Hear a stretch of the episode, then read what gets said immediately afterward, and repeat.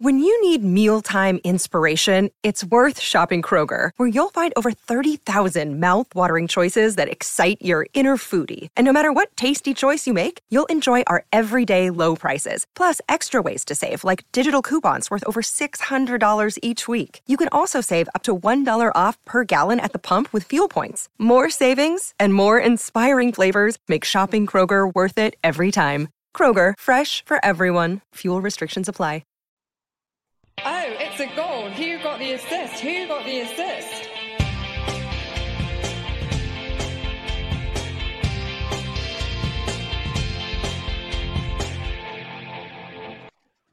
Hello, everyone. I hope you had a good double game week. We're back live on Wednesday evening after double game week has almost ended. There's still a game going on in the background, but injuries mean it's less relevant. Uh, rather than the weekend, as previously advised, my work has postponed. So we're back to chat with all the info, pretty much, luckily. Here's digest what's happened with me over the last week or so. Is Sam, fresh or not, from watching his beloved Saints lose 2 1 last night, unfortunately. You're right, mate. Yeah, thanks for bringing that one up. Um, no, yeah, I'm, I'm absolutely fine. Outside of that, at least I got to see my brother. Um, we always go down three, four times a season, have a couple of drinks, watch Saints usually lose. Um, although this season we had a bit more optimism. Um, but yeah, still good fun nonetheless. Hopefully we can uh, right a few wrongs against Millwall this weekend. But uh, yeah, we're not here to talk about Southampton, as I've been warned by you several times. So we're here to talk about FPL, of course. And in doing so, we are Who Got the Assist. On today's pod, Contemplate will be about loading up for the doubles. Um, so obviously, in this case, a mid-season double which carries a lot of promise with two of the biggest teams having those doubles, but following blanks, throwing up strategic problems. How do we balance the urge to buy in lots of doublers versus onward team balance? So, big contemplate section there to talk about today. After that, of course, we'll have bold claims as always and game week preview, which is a slightly new format, although I'm going to probably stop saying that in the next couple of weeks because it is now a permanent fixture covering all of the big question uh, questions uh, plus any listener queries uh, as we look ahead to the next game week and beyond. It is the Monday, the 21st of Feb. Uh, Liverpool Luton is going on in the background. It is actually half time, I believe, and 1 0 to Luton currently. Um, injuries for Darwin and Jota mean it's completely irrelevant for me, although I was quite glad to see the Liverpool clean sheet go before half time. Um, Doughty in play for you, though, Tom. So you've still got cause for optimism. He's just had the yellow card. Uh, it's, did, it's yeah. Wednesday as well, not not Monday. Um, oh, Wednesday, yeah. God, yeah, what's Wednesday. wrong with me? I know, I know. Middle of the week already. It's Doughty McDoubtface uh, with his yellow card, unfortunately, uh, which I guess sort of to, to, move to scores on the doors sort of mm-hmm. sums up this game week to some extent. I mean, it's it's not been terrible really, has it?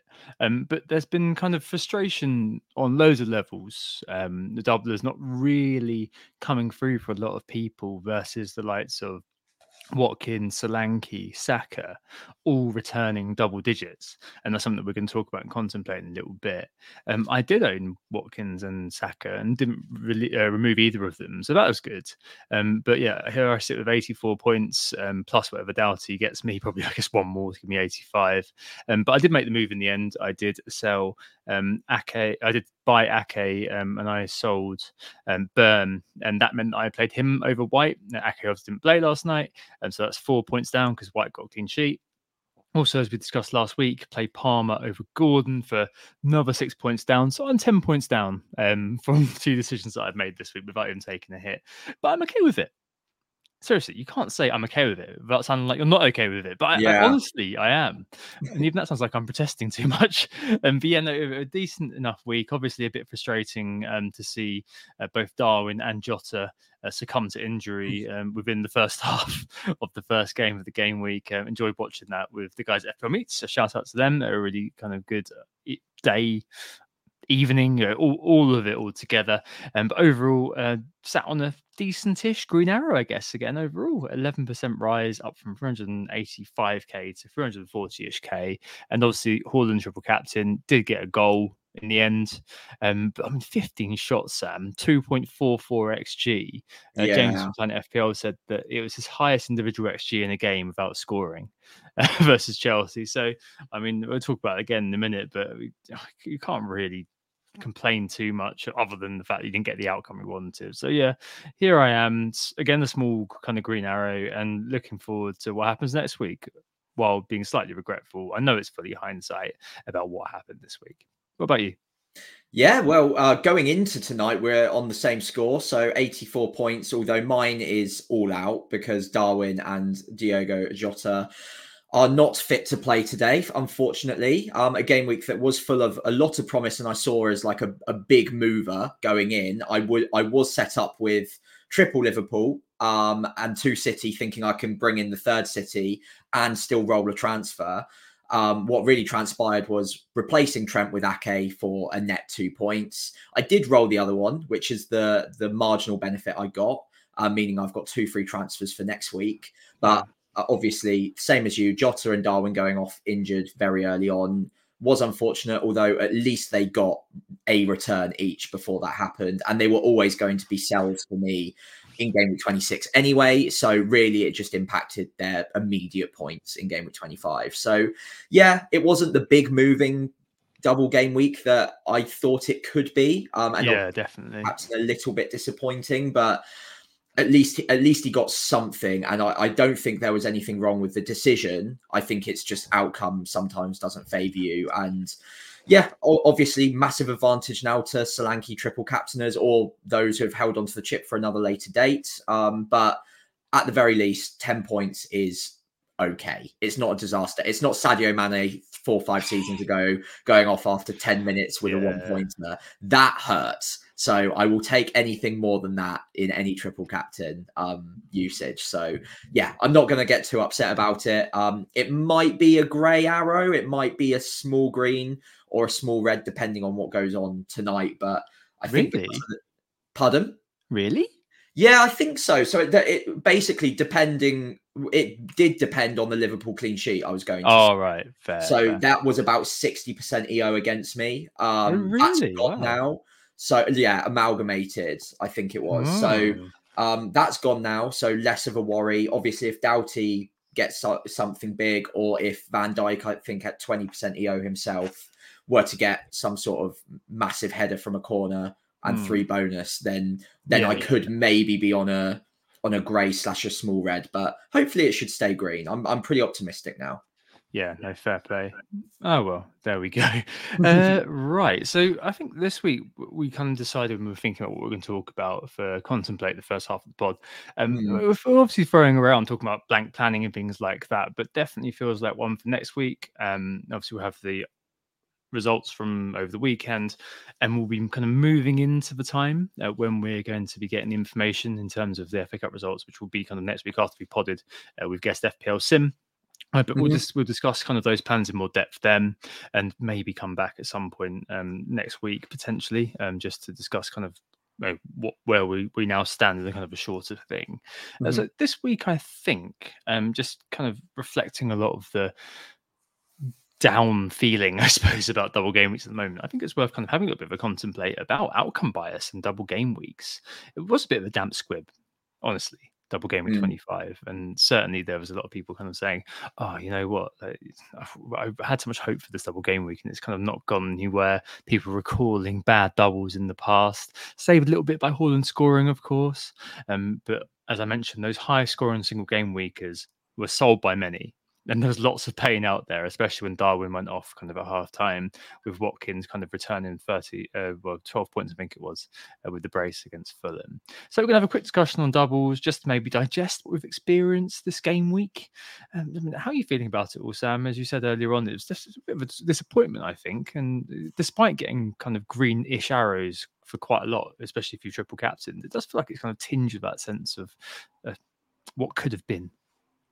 Yeah, I think knowing that Liverpool and Man City, two of the most exciting attacking teams, had double game weeks and double game weeks of good fixtures as well. I think we all had good reason to be excited. It's not it also wasn't one of those end of season double game weeks where there's nothing really riding on it. Both teams will be highly charged and motivated to put out their strongest 11, give full 90s to the players that they want to go out and win the games. Um, so there was good reason to be excited. And sometimes, I guess, despite all that excitement, the the perfect storm occurs and two of the most popular assets going in were injured immediately. And actually, even before that as well, normally Liverpool double game week, you're looking at the likes of Salah and Trent nailed on. And both of them looked like either heavy doubts or completely ruled out in, in Trent's case as well. So I think even moving into it, there was some cause for concern, but still enough chips on the table, moving away from FPL chips in the, in this case, but enough enough options to look at that made made made it good reason to be excited. Obviously, that all evaporated within about 45 minutes of, of the Liverpool game. Um, and then obviously, again, Haaland that evening not scoring kind of just put the extra nail in the coffin.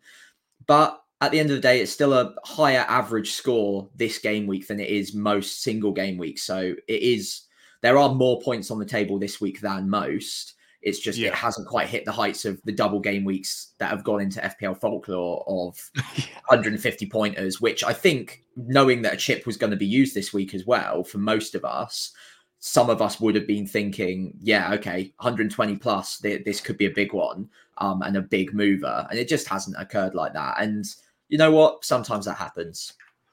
Yeah, definitely. I mean, definitely this kind of I guess I'm not sure whether we can really call it a pro template, but I think we, mm. we're going to kind of artificially label it such for the purposes of this pod.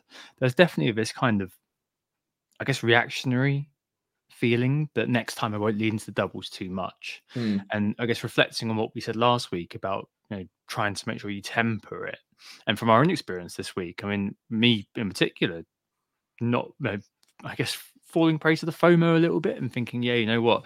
If we have a Man City um, defender doing what defenders have historically done double game weeks in those sort of game weeks that you mentioned, Sam, that have gone down in folklore, I didn't want to miss out on that again, um, like I did in the past with not only John Stones uh, nor Ruben Dias that week, or, or like the Laporte as well in the past. Mm. So that's kind of what what kind of in the end kind of made me think I'm going to buy Ake, and it does it has kind of it obviously it does sting a little bit, even if you are sort of you know, hindsighting or not. And certainly, I suppose there should always be this reminder, right, Sam, that even though this double game didn't go very well, we shouldn't be thinking that all double game weeks are therefore going to be damp squibs like the one that we just saw. Like they're so important, aren't they, in terms of our sort of overall outcomes in FPL? Yeah, absolutely. I think there is the temptation to kind of label them all and and after one bad one, th- especially as this season, this was the first big one as well. So we've got quite short memories in FPL, I think, and and looking back, you might easily tar them all with the same brush because it's been a while since we had another one to look at.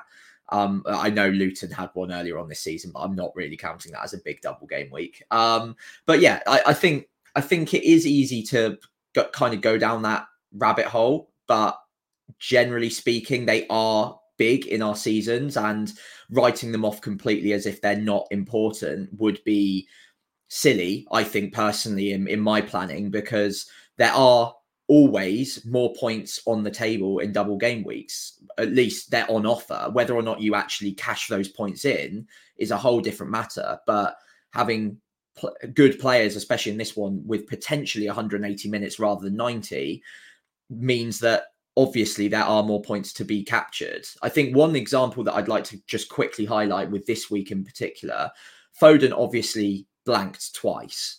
And normally that would be very annoying, two point, three point if with the clean sheet. But in the in a double game week, even if he's blanked twice, that's still five points this week. I think he got the clean sheet in the second one. So five points would normally be okay, an assist. It's not great, but in a single game week, you you probably take that. If he does five points every week over a 38 game week season, he's near 200 points, and for his price, that's pretty decent value. So again, I think even even if you don't get the big points from some of these players and they do disappoint you, generally speaking, just having having these players in covers you off from some really big reds. Obviously, there are always examples this this week in particular of the single game weekers outperforming some of the double game weekers, but the odds of that happening in a double game week are clearly going to be lower than they would be in any other game week. So I think you've got to play those odds and can, and continue to do so if you want to be successful.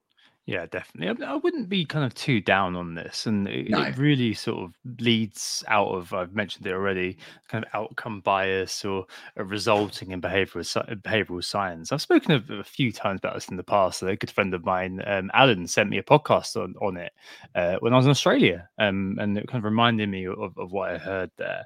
And um, basically, to kind of this this whole sort of idea of resulting. I learned about it on, on this podcast anyway. I remember the host, I forget his name actually. Uh, I think it was Barry something, Sosbaz, but he was interviewing.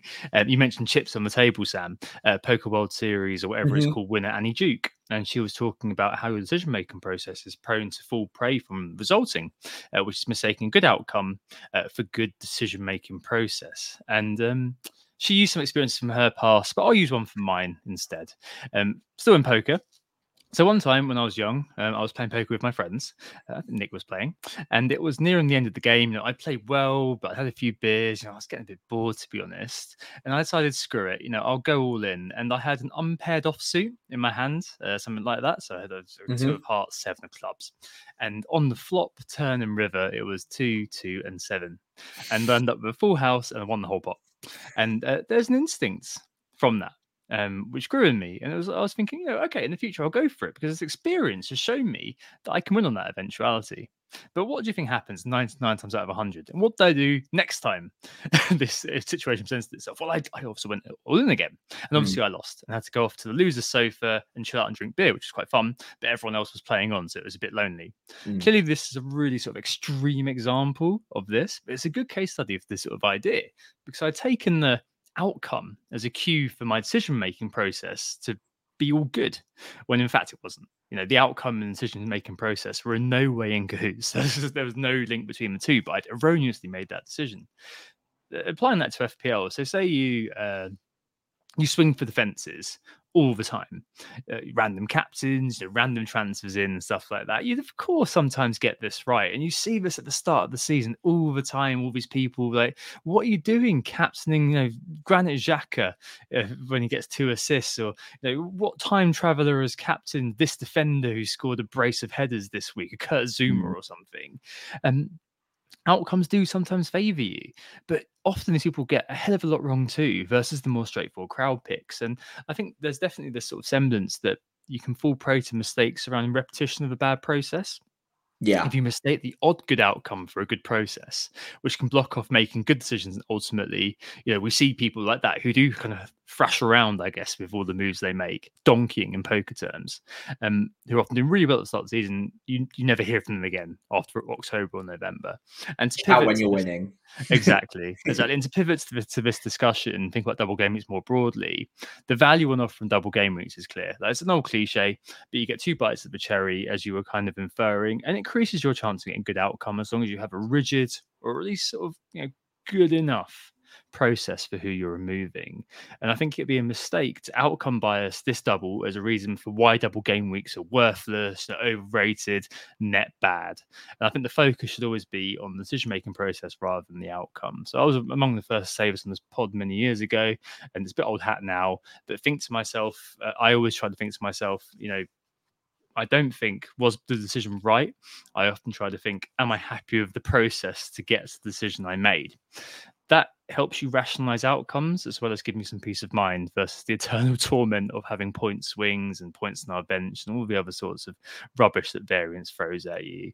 Um, so yeah, I think it's just something to be wary of really when it comes to stuff like this. Just cool down for a bit, but the next double is going to be as important as as, as this one was. It's just not really worked out here, and I suppose kind of to link to that, Sam double game weeks, I think, in terms of achieving our goals for the season, do remain sort of probably the most important thing to plan around, don't they? Yeah, absolutely, they do, and I, especially in this season now, a lot of the chip strategy and decision making that we're going to be applying to the rest of the season will weigh very heavily on the blank game weeks in the ne- in the next couple of couple of weeks of of course and then also the double game weeks 28 is the one that's confirmed but we also have 34 and 37 very very likely to be relatively large double game weeks as well and not only that but also very different teams seem to be the ones that have the double game weeks in those two weeks in particular. So planning for that rather than just taking it week by week and hoping you end up on a good team by that that point is going to be really important, especially if you want to navigate both of them. And again, navigating that with chips will be extremely helpful to ensure that you are well set up for them.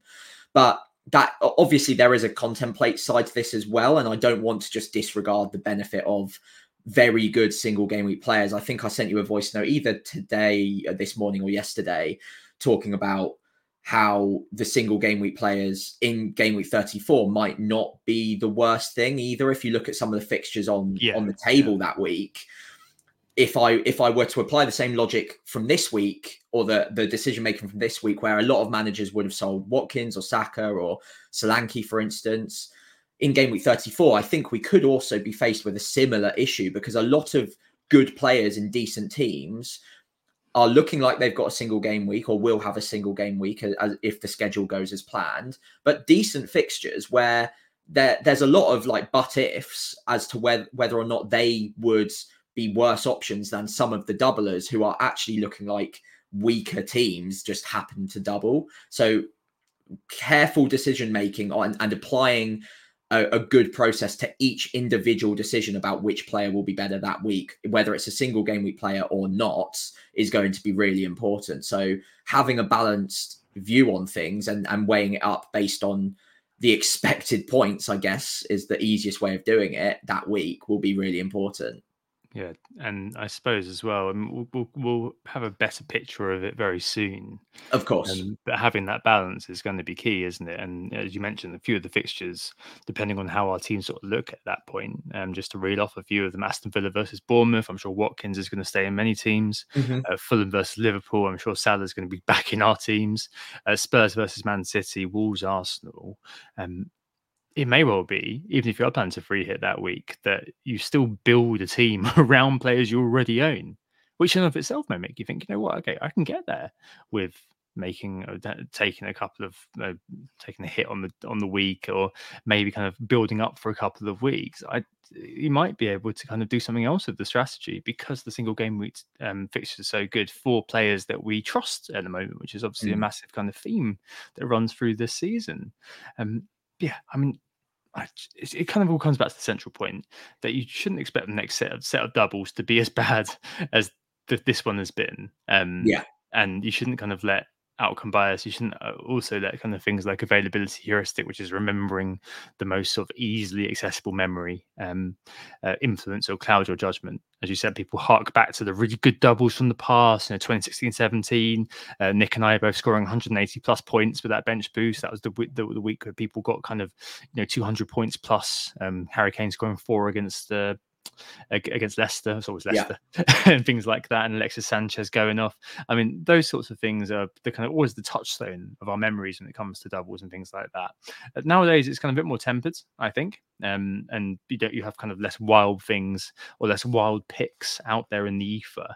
Um, but still, um, it's really important to not get sort of bogged down in this, I suppose. So I think the pro template idea that you should kind of temper your expectations around doubles, yeah, I can kind of get on board with that to some extent. Uh, but I still think that it's more important to remember um, how important doubles are uh, just for your kind of long term sort of uh, goals to be met. And I think that's something that we'll kind of delve into, especially past game week 30, uh, once this sort of initial sequence leading up to blank game week 29 is out of the way.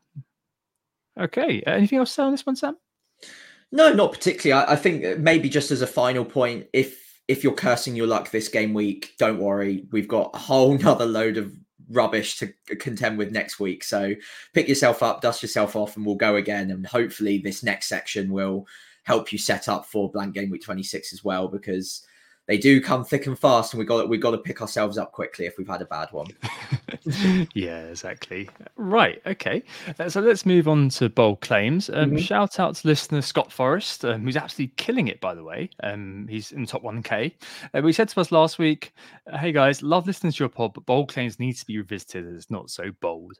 Over 3.5 goals in the Spurs game um, was over 50% chance was the bookies and not really an out there pick. So a little bit of motivation, I think, Sam, and a little bit of recalibration is needed here. Uh, I think I do agree with Scott. Maybe we'd started to kind of look to score points over um, sticking to the spirit of what this section was all about uh, with some of our claims in the past. It's still six five to me, um, but I, I, think we should probably try to, uh, I guess, reel it back in um, and try to make sure that we are being bold, not mild, with the picks that we come up with. So last week, uh, still in play this one, um, but Manchester and Liverpool to score 12 plus goals the double was yours. Yeah, miles off. It's not going to happen. We're 54 minutes into the Liverpool game now. They still haven't scored. Um, yeah, I don't. Are they even going to get halfway there? How how many is it now? Uh, not not any not anywhere near basically. No. Um, so yeah, I think they're on seven combined, possibly so yeah, we're we're miles off. That's not happening, um, barring some sort of late miracle from Liverpool. Six, yeah, yeah. I guess that's uh, going to be be quite thrashing towards the end. Mm. Mo Salah coming off the bench versus Crystal Palace sort of level of yeah, without those players as well. I know, I know. I, I can't really see that happening. It's probably the best chance Luton are ever going to get to score points uh, to get a result at Liverpool. Mm. All right, and I went for centre back being the highest scorer this week. Um, I just kind of, as I said, pivoting off uh, previous experiences. No, it's uh, currently Simon Adingra, um, who's the highest scoring player this week. We'll question my own later on. Cool. So, how are we going to address Scott's points here, uh, Sam, uh, in terms of uh, trying to make sure we're not being too safe with our picks? Yeah, well, I mean, I'm starting us off, um, and I think this is fairly bold. Um, Haaland will be captaincy shout for a lot of managers this week, um, but he goes up against Bournemouth away from home. Um, there's another striker on penalties in that game that I'm backing him to outscore um, Haaland. Solanke, I reckon, will. Uh, well, I don't reckon it will happen. I, ju- I just think it's a fairly nice bold claim. It could it could happen, and considering he's very likely to be one of my transfers in this week, kind of got s- something on this one as well. So Solanke to outscore Haaland would be my bold claim. Fair play. Uh, speaking of transfers in this week, oh, there's a goal. Uh, speaking of transfers in this week, it's Liverpool. Um, mm-hmm. I've uh, gone for uh, Hwang to blank yes. for Sheffield United, and I think that uh, Scott's point, this is going to be something which is against the bookies. Um, I suspect they probably got um, decent odds on Hwang to score, decent odds on that to happen. Um, so I, I, have got that feeling that he's looking like it's not quite happened yet. The um, momentum isn't quite behind him right now. Oh, that's a Van Dijk goal, Sam. Is it actually? It is. Yeah. Wow. Wow. Yeah, damn. this pod's aging poorly already. appalling. Um, but yes, uh, yeah, I, I, think that that probably will probably be okay. mm-hmm. Yeah. Right. Also, the blank isn't just for the goal, is it? It's also for the assist. So he just needs to return basically mm. to disprove this. So, um, yeah, I think that is fairly bold. I, th- I think you're okay this on this one. Yeah, hope so. Hope that meets approval. We shall see. All right. Well, that's that's very disappointing. let's uh, let's uh, let's move on to looking at the key issues um, for the next week ahead uh, as part of this section. And there's three. So setting up for blank game week 26. So kind of overlooked, I think. This is a bit of a blank. Uh, we'll speak a little bit. Uh, who do we captain? Which I think is kind of a bit of a defunct section, but still worth discussing. And do we bring in blank game week 29 friendly players or prioritize the immediate in terms of what we know now? Of course. Let's take the first one. Um, so set, uh, so setting up for blank 26 um, mm-hmm. obviously quite a few questions this week narrowly looking at this as well. Um, in terms of the state of play i think that you know, the engaged community obviously are all, all across this. Um, but liverpool luton spurs and chelsea all blank this week. Um, so there's a, a big sell-off of a lot of their players we'll talk about that in a little bit. Um, but the questions really that were received were all about the midfield what we do there. FPL fail. John uh, said, What are the best five to 6.5 million mids? Uh, he picks out Mitoma, Neto, Garnacho, Hwang, Trossard, and Bailey. Uh, Tom, Cam- Tom Campbell and Jimmy the Claret ask any love for Adingra. Um, and Dave sees at FPL says, Talk me out of a Wolves midfielder and talk me into one as well. And it's 2 on Liverpool. Wow. Okay. So yeah. Uh, so yeah, interesting one there. Um, lots likely as well to have Jota injured.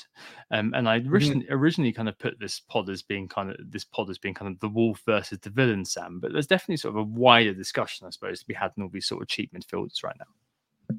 Yeah, absolutely. And, and I think there are almost two different pathways you can take with the midfielders right now. One is obviously with 29 in mind. There are certain teams with decent midfielders that could could be on the menu this week. Um, a few of them do have good fixtures this week as well. And then there's also the other side of the coin, which is okay, I'm not going to worry about game week 29. I don't need a player that necessarily plays in that week, but what I am trying to do is prioritize the next few weeks and obviously this week in particular.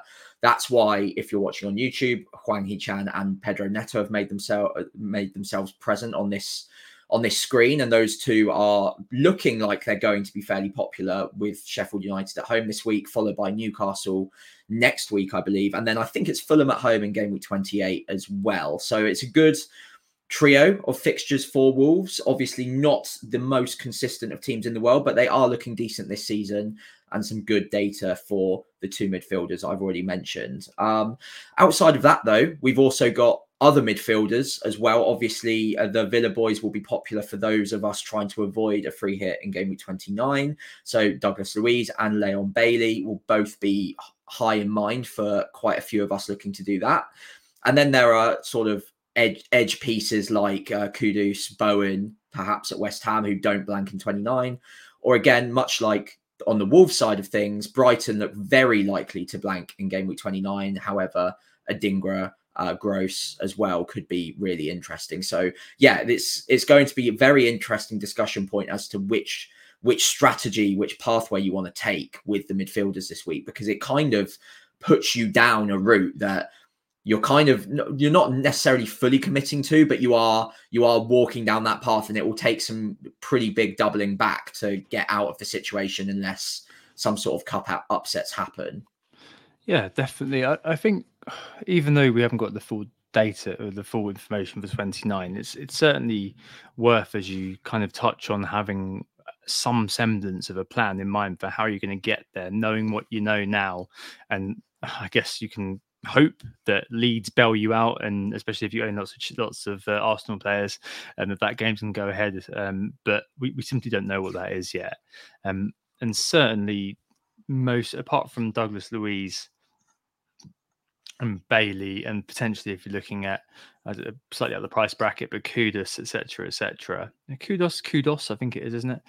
Um, and all of the players that we've kind of mentioned: Dingra, Mitoma, Neto, Garnacho, Hwang, uh, Trossard, and Bailey. Uh, not Bailey, um, but the other guys all all kind of fit into that category of, t- of of playing for a team where I suppose you're weighing up the fixture's been quite good at the moment um, for these teams, and you, you don't want to be leaving um, points at the table potentially in favour of the kind of the overarching aim uh, to populate your team for game week 29. And to what extent do you either take hits, so you kind of incur um, a, a, slight sort of deficit uh, to try to chase those points, um, or kind of, I guess, as I mentioned, rob yourself in game week 29. Um, I don't know. I've just to say say where I am at the moment with all of this. I think 26 is uh, the last week that we don't have any kind of information, um, really, because by game 27 we'll know a bit more.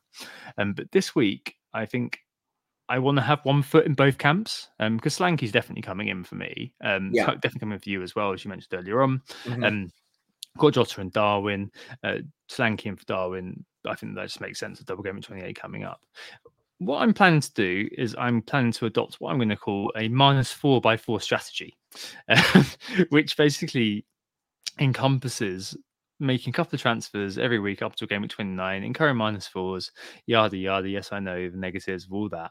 Um, but the idea is to focus on the week in front of me while also building towards game week 29. So how I do that is look at the fixtures and try to bring in players who ideally um, are 29 friendly, but also you know not miss out on double game weeks, so double game week on 28, um, or miss out on um, I guess uh, points in service of trying to get player for 29. So this week, for example, the question I was really thinking about in my mind was was Hwang um, or Neto uh, versus uh, bringing in Douglas Luiz or Bailey. Um, Same here. My my feeling on Douglas Luiz versus Bailey, and feel free to pick me up on this later, Sam, was that although um, Bailey's kind of online data is great, I really need the body in 29.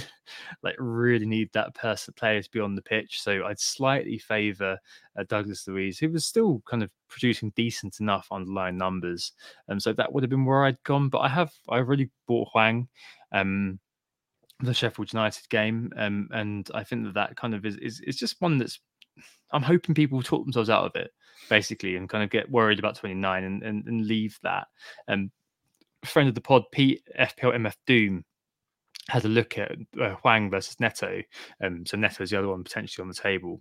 Um, and he pointed out that the FPL points per match are really, really similar. So Neto's 5.0, uh, Hwang is on 4.9, uh, non pen XGI per 90, Hwang's on 0.5, Neto's 0.53, Hwang slightly more goal orientated as you'd expect. So 0.37 versus 0.23 we take if you kind of cut into those uh, per 90 scores. Hwang overperforming on his XG, much like his countryman Song per min, uh, 6.3 to 10 goals scored. And we think on penalties, perhaps even more so now with Cunha injured.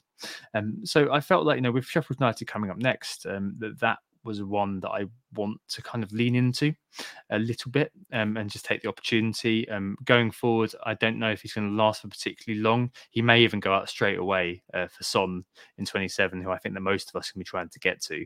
Um, but I think that that's kind of where I'm landing right now, um, Sam. And I think you're you're kind of close to following suit, aren't you? Because it does feel like being not overly aggressive, but having a tempered sense of aggression, as I mentioned with my kind of minus four by four strategy. I'll talk through the rest of it um, at the end of the pod.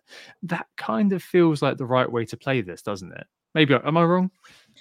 Well, I think there are two different arguments for it, and I, I have got a devil on one shoulder and an angel on, on the other at the moment, telling me or pulling me one way and the other. The the cautious manager in me is saying, right, I'll, I'll make two moves this week. One will clearly be Solanke in for Darwin. I think that just makes the, the most sense in the world right now. We'll come on to a striker section later, but it, it does make sense in my situation. Then it's, do I want to start setting up for uh, the blank in game week 29? And I am pretty confident if I was to do that, then Douglas Luiz would be my answer. I, I completely agree with you on Bailey. The data is great.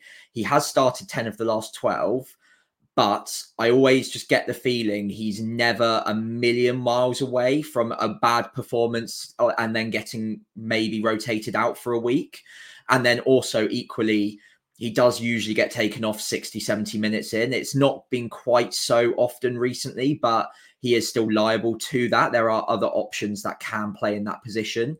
So, again, if you're looking for the XGI per 90 for Bailey, kind of isn't that relevant. You want to take that down to almost like an XGI per 70 or something. Um, whereas with Douglas Luiz, you are actually getting the 90 minutes every week and pens and set pieces. So I think if I was to go down that route, it would be Douglas Luiz. However, um, as you hinted at a minute ago, I am pretty, pretty sure I want to kind of pl- throw caution to the wind. The devil on my shoulder is winning at the moment, and I do want to pile in on Hwang Hee-chan. I think the three fixtures that I would want him for um, over the next three game weeks are fantastic. I think he pays off the potential extra hit I might need to take by the time I get to game week 29 to field nine rather than eight. And even at that point, that's a decision I can make whether or not the extra hit pays off at that at that moment.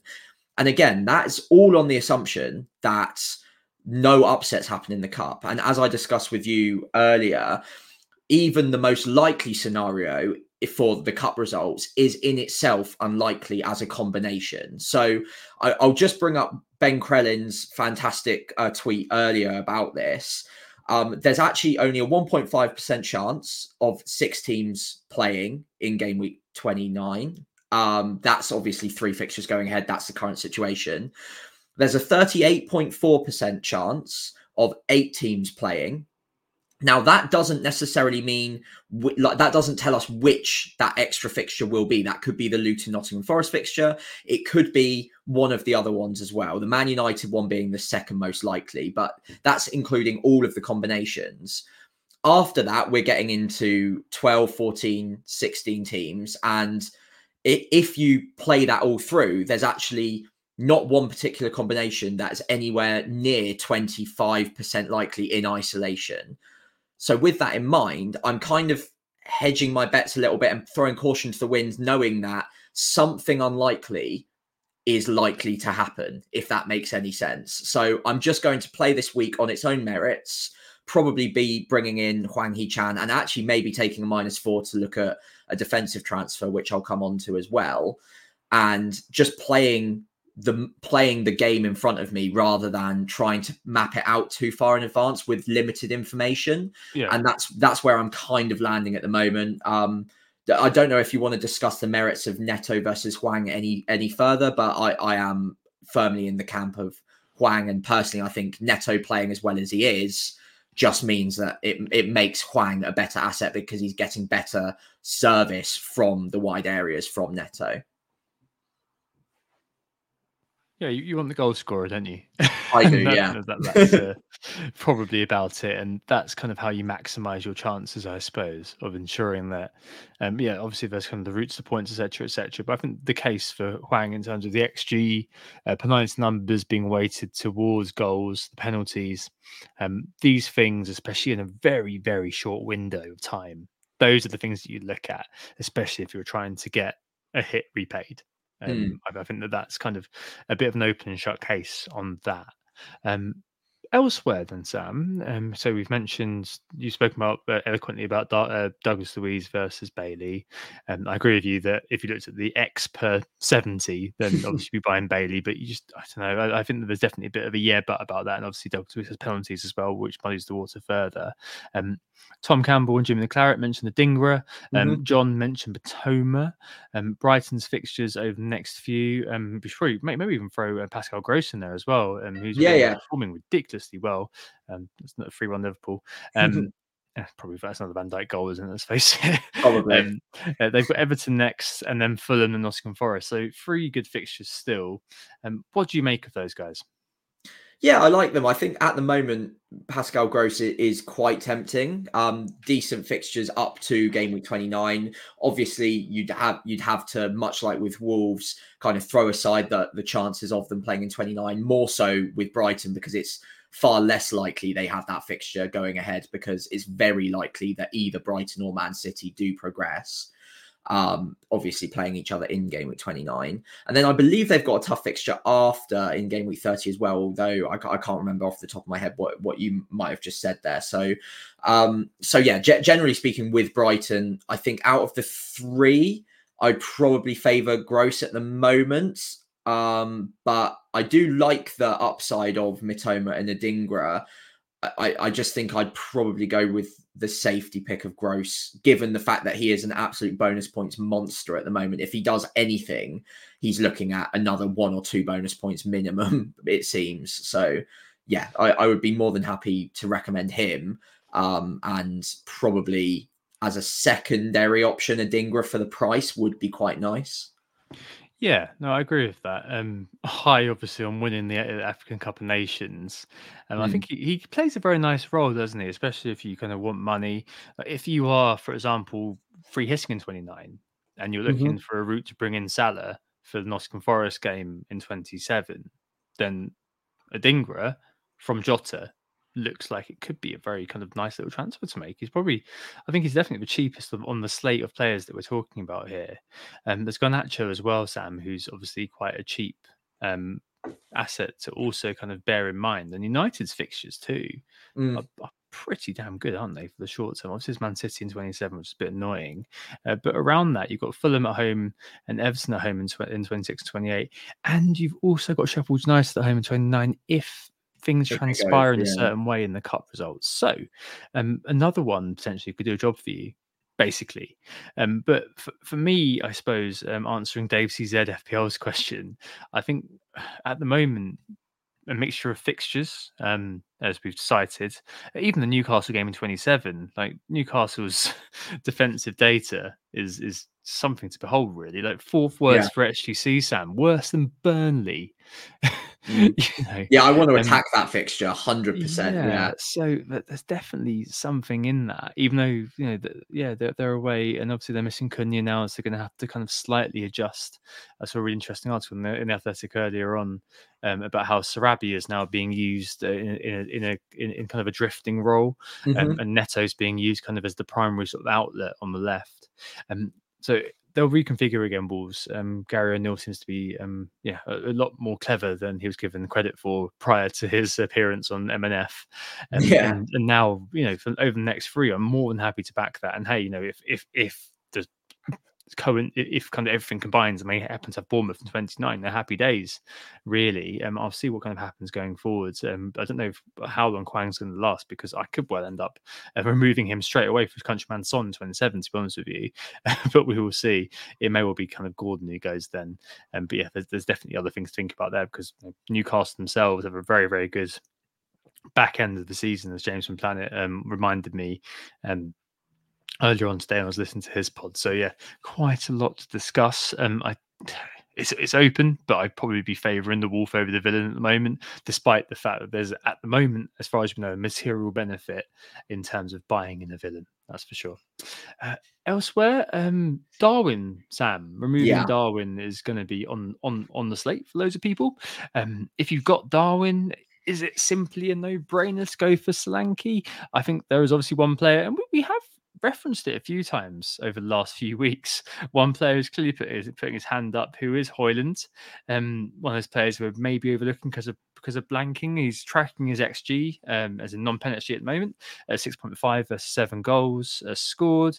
United are middling to attack but improving, and yeah, decent fixtures again, as I mentioned earlier on in terms of Garnacho. Um, very good at using his chest. Um, yeah, another Manchester uh, based striker who's good at using his chest to score goals.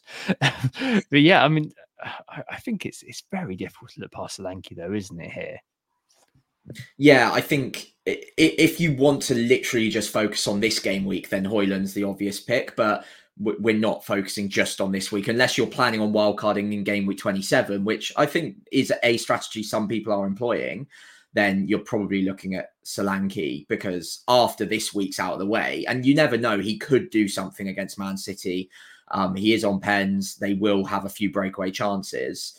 So it could happen. Obviously Højlund's more likely this week um, but after that, Burnley away, dub- double of Sheffield United and Luton. I think just getting that sorted ahead of time will be a really easy move for in both of our situations.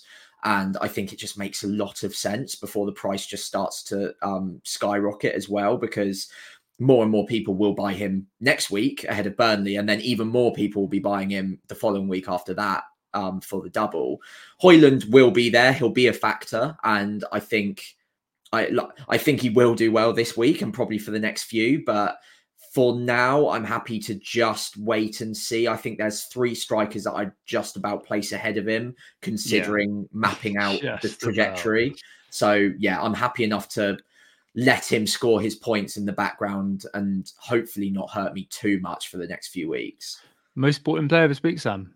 Yeah, 160, 170k or something, right? Yeah. Yeah, certainly. And you know, we're talking about in midfields, not overlooking the likes of Hwang, Neto, etc., etc.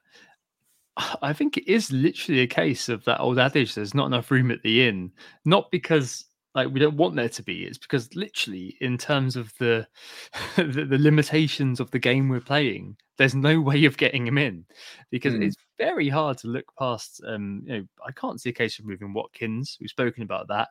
If you have removed Watkins, I'd, I'd you know, Nottingham Forest and Luton next two, and then yeah. Spurs in 28, and a, a, a, listless West Ham in 29. None of those games worry me. Yeah, uh, it, it's gonna. It's very apart from basically wanting to differentiate, which I can completely understand and accept, because um, Watkins' EO is just going to be through the roof, basically an irrelevant player in your team. I can completely understand why you'd be going against that to kind of chase the upside, but I'm not 100% sure that I've got the cojones to basically. Next one's Haaland and then Solanke. Um, mm. And it's, it's very hard to make the case for where Haaland fits in there.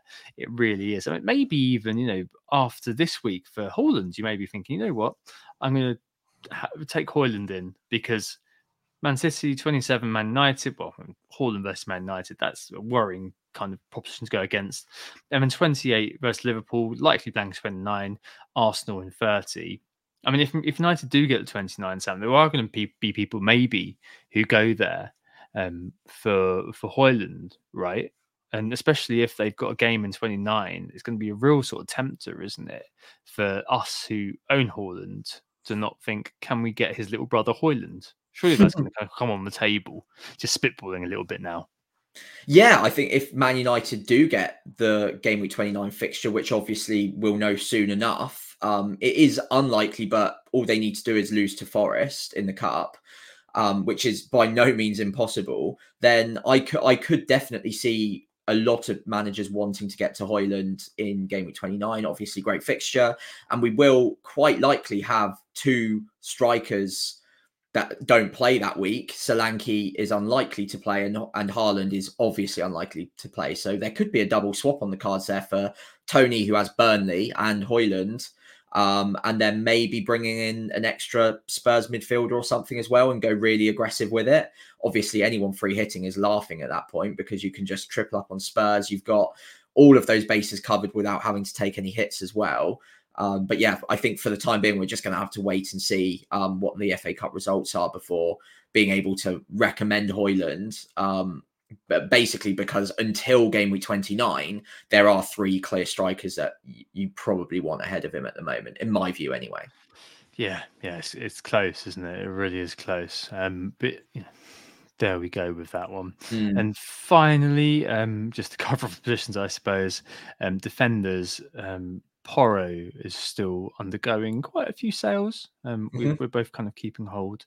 Um, but last week, uh, for example, there was a, a net sell off. Um, over almost a, a million people, um, managers that sold him off, of which I assume half would be bots.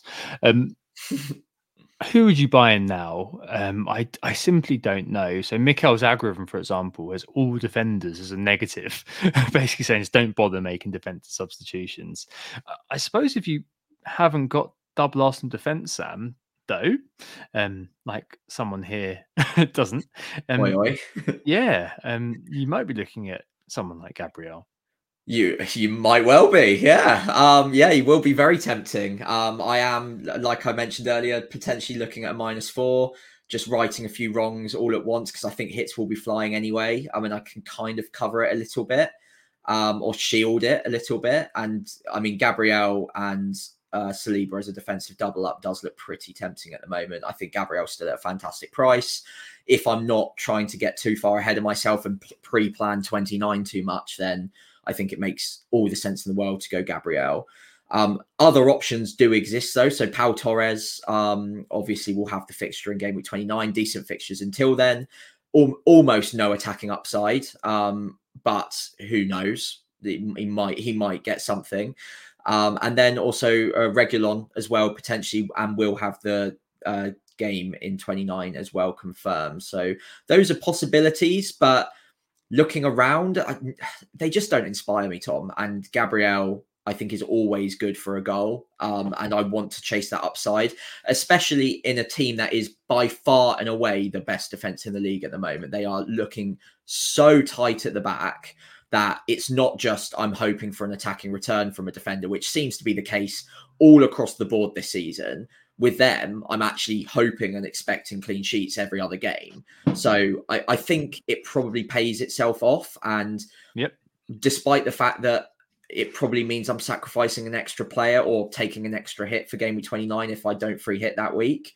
I, I think it's still worth it overall. I want to chase the points available to me in the next three weeks, and even Newcastle at home, I'm I'm not that worried about it. Arsenal have been that good, and then straight after that, more good fixtures for them. So yeah, I if you don't have a defensive double up, and especially don't have Gabriel at this point, I would definitely be looking at, at him first, and then trying to decide how important it is that you cover off extra single game weekers for 29 second.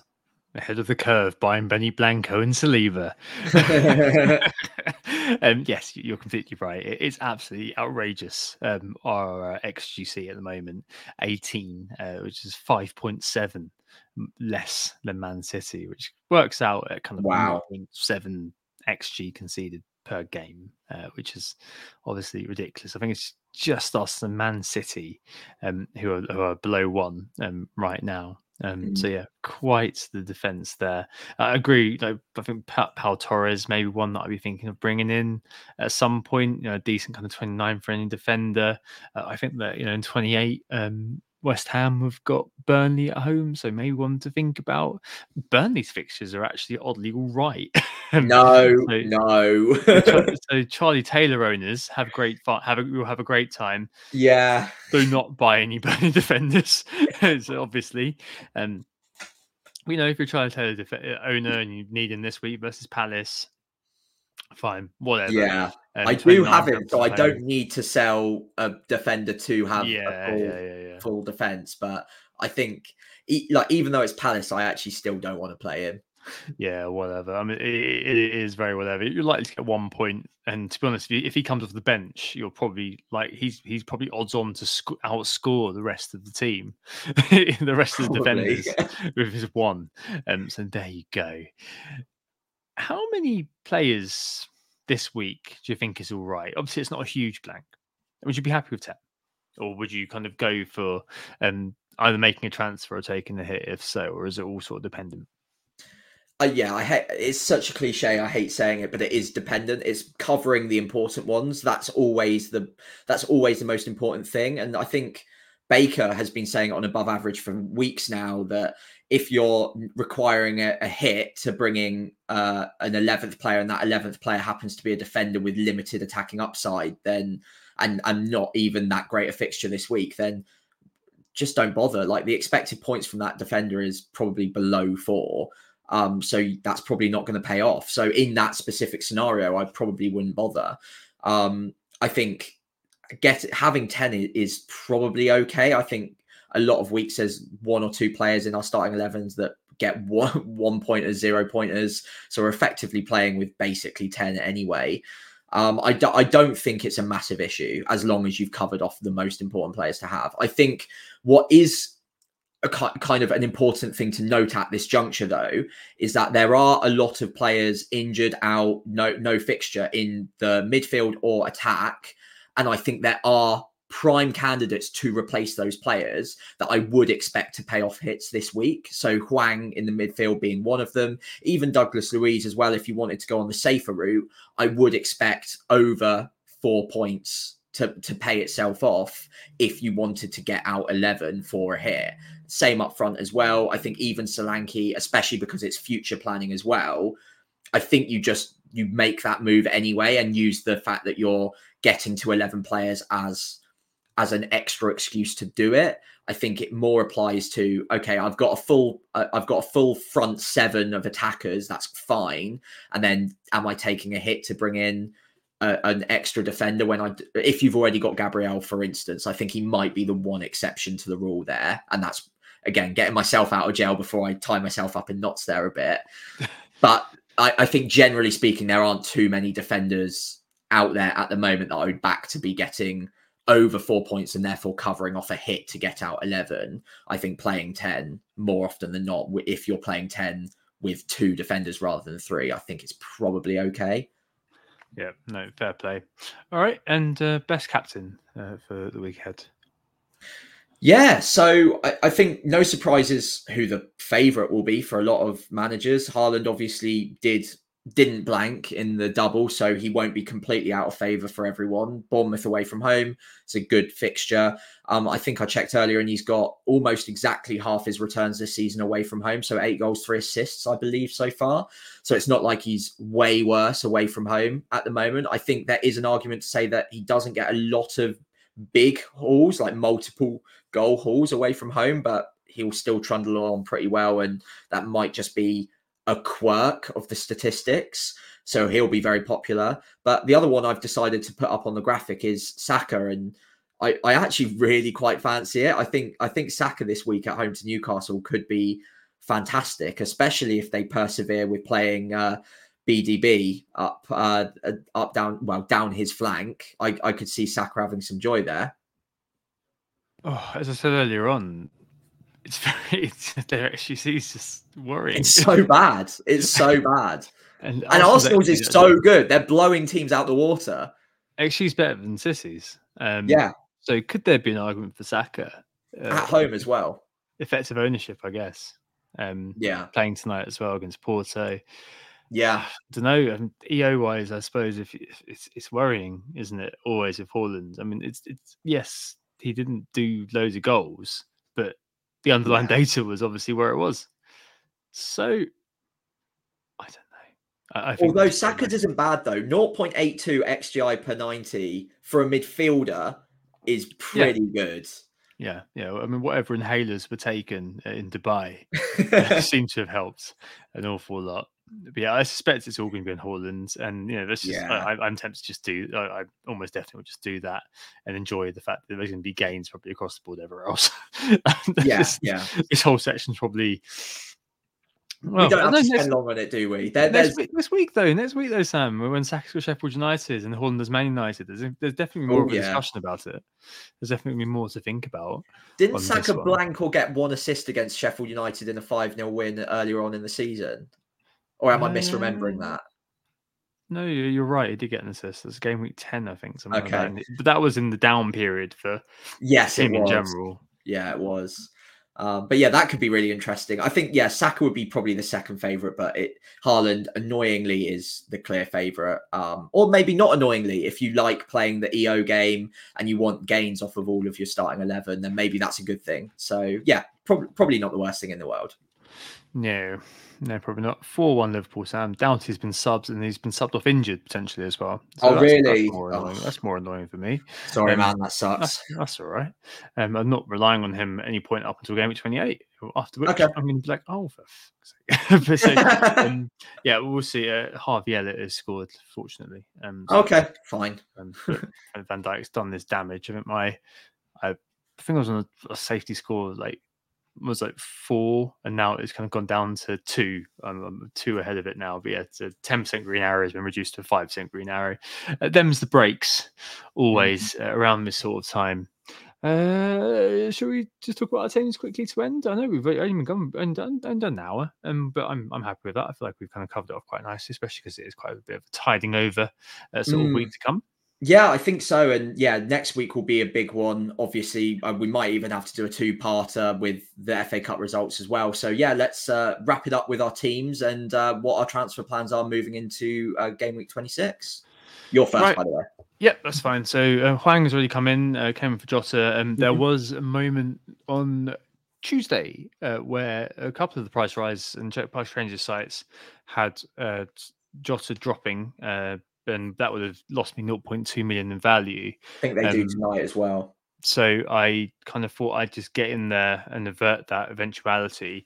Um, my worth kind of discussion this, so we've got a bit more, we've got a bit extra time.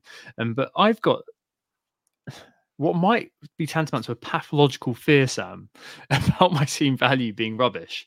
And um, I've, I've do, really yeah. I've I've already started looking at what game week 30 wildcards are going to look like because I, you know, fitting in Son, Salah, Haaland, Watkins, um, am I forgetting anyone? Saka. Saka, right? And maybe Trippier you mentioned as well. Fitting all of those players in is already getting mighty difficult for me. And I've seen a couple of people, um, a couple of uh, friends in DM groups, um, whose TV is much higher than mine, um, kind of throwing out kind of game week uh, 30 wildcards. But like, oh, I can with all these players in, um, and still like kind of decent uh, extra pieces around the side. And uh, mine is just nowhere near that at the moment. And my concern is we'll get to game week 30 and I'll be absolutely screwed. I'm going to have to make one, I'll have to make, um, you know, one or two concessions, I suppose. I'm already kind of thinking it may end up like a three-five-two, where most people are going to have Solanke, Haaland, and Watkins, because Solanke's kind of game uh, fiction game 30 onwards are pretty decent. I'm probably going to have to kind of probably get Gordon or something like that, um, get him back, um, if I do sell him indeed, um, for around that period. Um, or something like that. And it's, it's already looking a bit dodgy. um, so I went a little bit early with the Hwang move. Uh, Solanke's going to come in uh, for Darwin. Obviously, was waiting out to see what would happen now. Um, might as well wait until the the um, at the press conferences now as well. That, that's sort of where I am. And the whole idea going forward is that minus four by four strategy that I mentioned. So this week, Hwang and Solanke and see what happens with the FA Cup. So then we get the 29 idea. 27, it feels like Son should come in uh, for that. Um, I mm-hmm. think that Son, Watkins, um, and Toney will be the big three really for 29 as it stands. So someone will come in then. Um, I'll either move one of Hwang or Gordon for that um, maybe bring in 29 friend defender um, for Ake. Uh, so that's the minus four. And they've got Luton then, um, who famously don't, don't do any goals. I'm not sure about that one. In 28, um, Foden and Gordon going out for Tavernier. He's got double game week. And Kudus, who's got Burnley at home. So two decent chances to score points. And then 29, Solanke to Toney. And then uh, one more, uh, which is taking up to kind of eight or nine, depending on what the hell is going on with Doughty. Um, need to find out what's happening there. Um, but that, that's the idea, as I mentioned earlier, to be sort of vaguely aggressive whilst being 29 friendly. Happy to do that. Um, throw a bit of caution to the wind, um, as it were. Um, obviously, within the scope of being quite a boring, um, templatey sort of thing. Well, I've only got one clone in the top million, um, so I'm not that boring. Um, it seems um, that's probably just due to owning Ben White, to be perfectly honest with you. um, uh, but yeah, there we go. So Hwang and Solanke and uh, capsing in captain in Haaland. Um, what do you think about sort of overall strategy, Sam? No, really. Um, yeah, I mean, we, we've spoken about it a little bit um, privately, and I do like it. I think it's something that I'm tempted to kind of instill a little bit myself, which is take each game on its own merit, attack what's in front of you in a period where quite a considerable amount of managers are probably going to go quite defensive and look at just piling in on um, players that definitely play in game week 29. Um, whereas, uh, like I mentioned earlier, I'm kind of banking on at least one upset somewhere to happen or some combination of fixtures that we're not necessarily expecting to happen. For example, if that Chelsea Leeds game goes the wrong way or the Leeds way, then all of a sudden you're, you're laughing for game week 29. You don't you don't even need to worry. No hits will need be required. Be very similar for me, and I think just attacking the, the fixtures ahead of us right now, especially in your case, makes a lot of sense. And bringing in Solanke is just wise. Um, I think he uh, bringing in Hwang Hee-chan as well. I think you're you're tackling the upside of this week with a differential. He will remain a differential as well. I can't see him even in the more engaged community being above like 20, 25% EO this week. So yeah, I like it a lot. Go on the aggressive, um, tackle the weeks as they come, and then figure out at a later date with the information that we've got hmm. what to do next. I think that's absolutely fine at this point. And turning attention uh, to what I I kind of buried it a little bit, but thinking about wildcards already. Mm. Um, I saw Ben Crellin earlier on was saying that there's like a small chance that he does wildcard a little bit earlier, especially because once we know the information next week, there may be a way to construct a a path um, to get through 29 and and still sort of you know obviously free hit in 34 yeah, and yeah. the bench boost in 37 um I, I, I just can't I don't know I can't help it Sam. I can't help but look at the um the fixture the, the the fixtures the players my team value and put together that sort of prototype wild card Ben says he's 35% likely to wildcard in 27, 30, 20, 28 versus 40% likely to wild card in 30, 31. Um, so it's definitely something that people are thinking about. Ben's obviously a really, really good FPL player as well. Um, that's something that potentially could happen for me, um, especially if I am confident that I'm going to be able to create a strategy surrounding um, getting to getting through 29 while also i guess securing the players i want to secure going forward. But it's going to be kind of quite a hefty ask of course with likes of salah Haaland um, blanking in 29 so it's going to be a little bit of kind of jiggery pokery required. Um, but if i can find a way of doing it especially if next week's results are kind of kind which i don't really want i want there to be absolute chaos. Let me just yeah. be plain. I do not want Chelsea and Arsenal to be able to have a game in 29. As much as be useful to me, be more useful to everybody else. I don't want that, but it's definitely something that kind of is in mind for me. Um, am I just being an idiot? Am I am I just kind of pathologically being worried about my bank balance or something like that?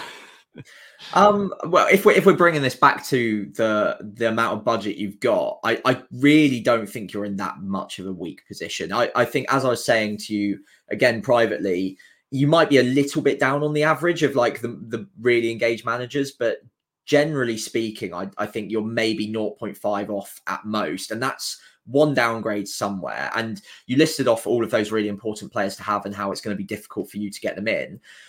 Making one downgrade Trippier to uh, as one example is probably something everyone else is going to have to do anyway because if even if they've got a team value of 0.5 or maybe even 1 million more than you they still don't have the value to get all the way up from a Schär to a Trippier so I, I still think no matter who you are some sacrifices aren't required and there does seem to usually be a cheaper option elsewhere that ends up being the reason that you climb the ranks really quickly come the end of the season. So yeah, I would I wouldn't lose hope too much, but I do understand that budget does matter and going early could ensure that you get the exact team you do want. Um, however, I, I wouldn't use that as the one decision, the, the one like factor in in when to wildcard. I pick when to wildcard based on everything else and then try to work out the most optimal time to to use the budget to my advantage and, and the best the best way of doing so in that week. Yeah, um, it, it's certainly something that I'm considering. I do think I know there's obviously people that I respect and think are, are very obviously very very good FPL managers like FPL Fran who have gone this week. Hmm. I do think next week would be the time when I'd be looking at it, especially towards the tail end of next week, and it's definitely not off the table. We'll talk about that with with Sim a little bit. I think next week as well. Definitely. Um, but I mean, there could be definitely some positive gain, possible gains there. Uh, but we are kind of talking about, um, you know, getting my own version of your sexy spreadsheet. you know, really burying myself in, in into FPL.team, and I suppose it's something that we'll kind of pick up again uh, going forward. But it's certainly something in mind. But yeah, this week, Hwang, Solanke, both coming in. I think that's absolutely fine.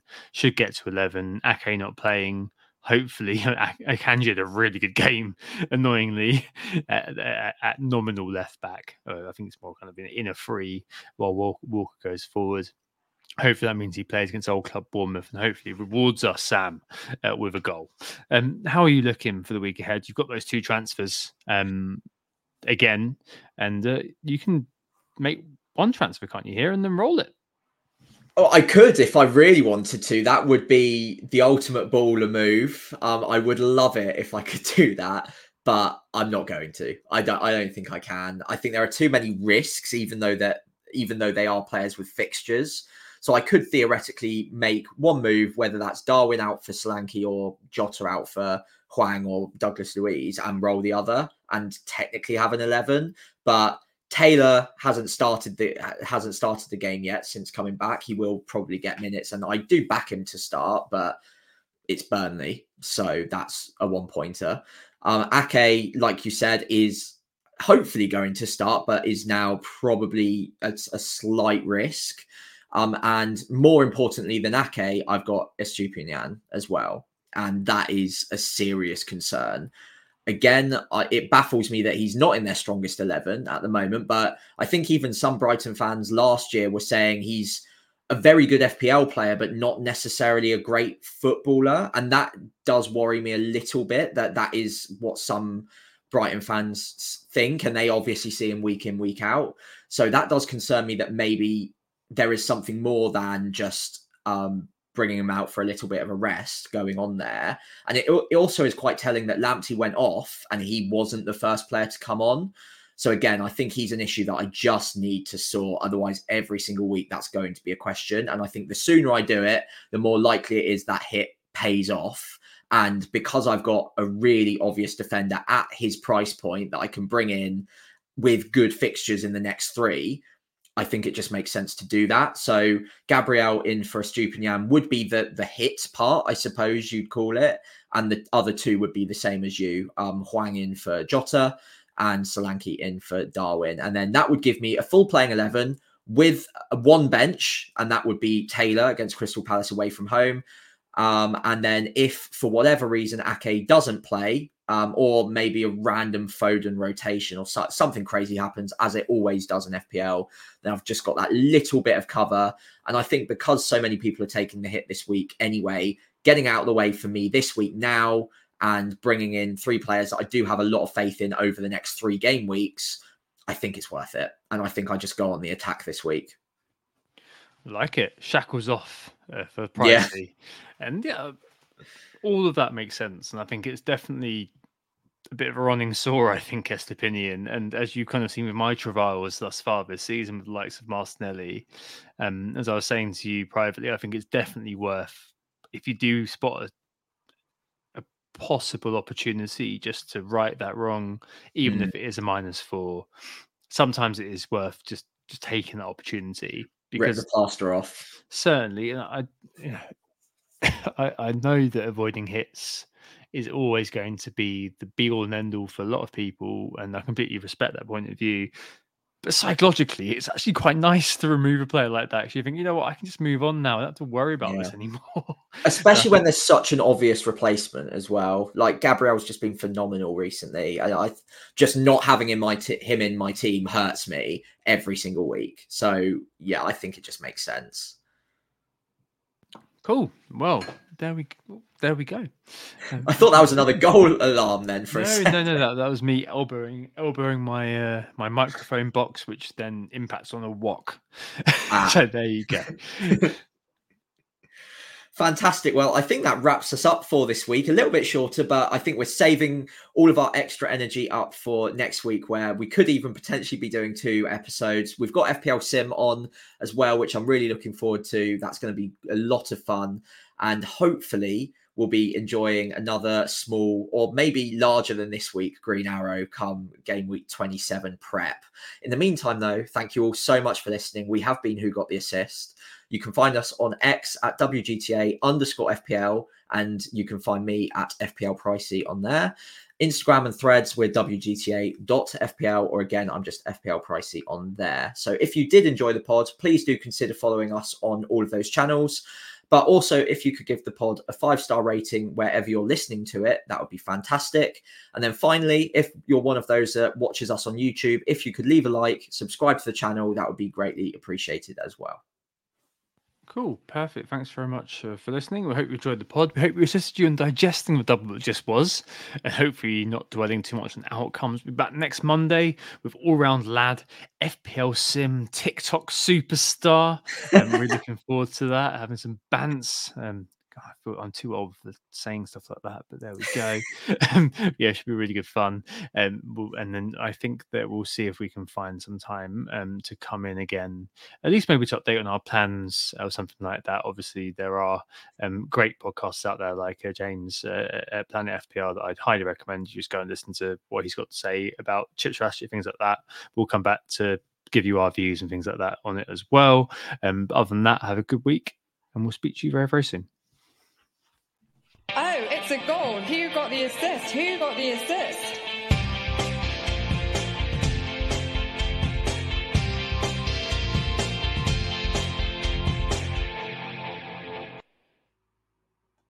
Sports Social Podcast Network.